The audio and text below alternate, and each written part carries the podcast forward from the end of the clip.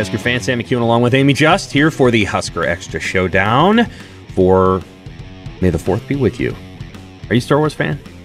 I mean, not like crazy, but I've seen all the movies. Okay, then we are in complete and total agreement about our our mild like of Star Wars, but it's not like a religion for us. That's good. Yeah. So we're able to clear that up. That's that's an area in which we mind meld. We also mind meld on this. Nebraska's volleyball team is going to be really friggin' good next season. I think we're in agreement on that. Yep. Um, hello, everybody. Uh, we're going to talk about the volleyball team, obviously the football transfer portal, men's basketball additions here earlier this week, and maybe a little bit more. Want to remind everybody to subscribe, subscribe, subscribe to Husker Extra.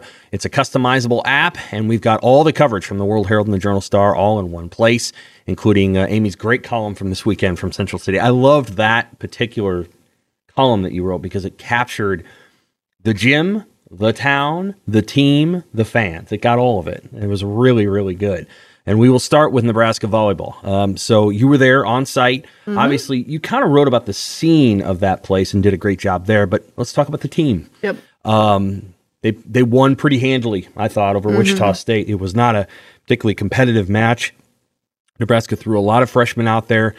Give me one thing that as you walked away from there, after you'd kind of written about the whole scene, that you're like about the team, you're like, wow, I like this. Hey, Husker fans, if you want to hear full episodes of The Showdown, subscribe to Husker Extra today.